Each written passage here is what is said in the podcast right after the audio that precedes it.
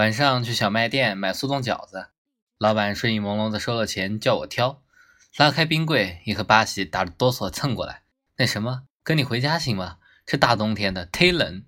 我暗自好笑跟我走也要进冰箱一样的。他叹了口气被忘在冰箱里和被保存在冰箱里能一样吗？于是在零下九度的那个夜晚我带了一盒怕冷的八喜回家